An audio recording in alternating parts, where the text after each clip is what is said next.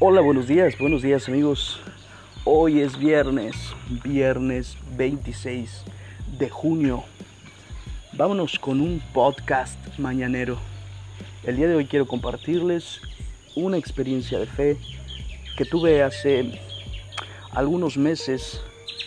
Eh, como muchos de ustedes saben, amigos cercanos, eh, yo tengo un problema eh, renal, un, un, problemita por ahí con, con mis riñones que, que no funcionan eh, al 100% como deberían. Y, recuerdo una de las últimas veces que, que, me puse mal y estuvieron inyectándome por ahí algún antibiótico. recuerdo que mi hija mayor, Eliana, que tiene 5 años, se me, se me acercó a la cama donde yo estaba recostado y y me dice, papá, quiero hacer una oración por ti para que estés mejor.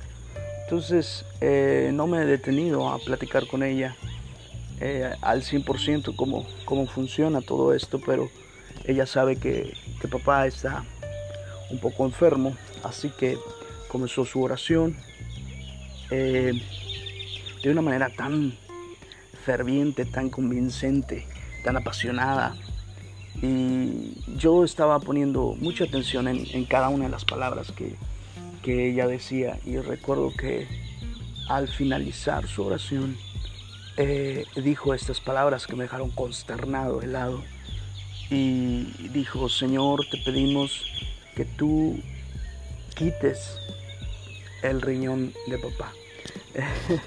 eh, quedé helado y después no pude hacer otra cosa más que sonreír y hacer una nueva oración para decirle al Señor que no, que no escuchara esa oración. Eh, creo que tengo que ocupar más tiempo para explicarle bien a mi hija cómo funciona, claro, en, su mundo eh, de niño. Eh, para ella el riñón es el que me causa este mal y si no hay riñón, bueno, no hay mal. Pero bueno, los adultos eh, sabemos cómo funciona esto. Pero esto me dejó pensando en una cosa y en todas aquellas oraciones que no han sido contestadas. La Biblia dice que, Santiago nos dice que pedimos pero no recibimos porque pedimos mal.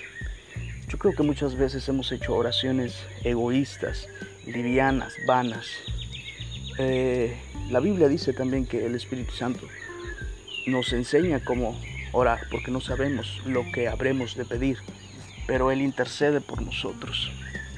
Me pregunto en cuántas oraciones hice yo, hiciste tú que no tuvieron respuesta. Yo creo que fue lo mejor que nos pudo haber pasado. A veces el silencio de Dios es la mejor respuesta a todas nuestras oraciones. Quizá el día de hoy tú estés haciendo una oración como la hizo Eliana.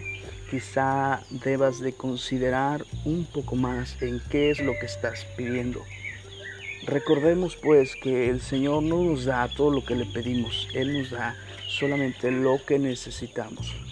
Recordemos también que sus planes para nosotros son planes de bien y no de mal, a fin de darnos un futuro lleno de esperanza y paz.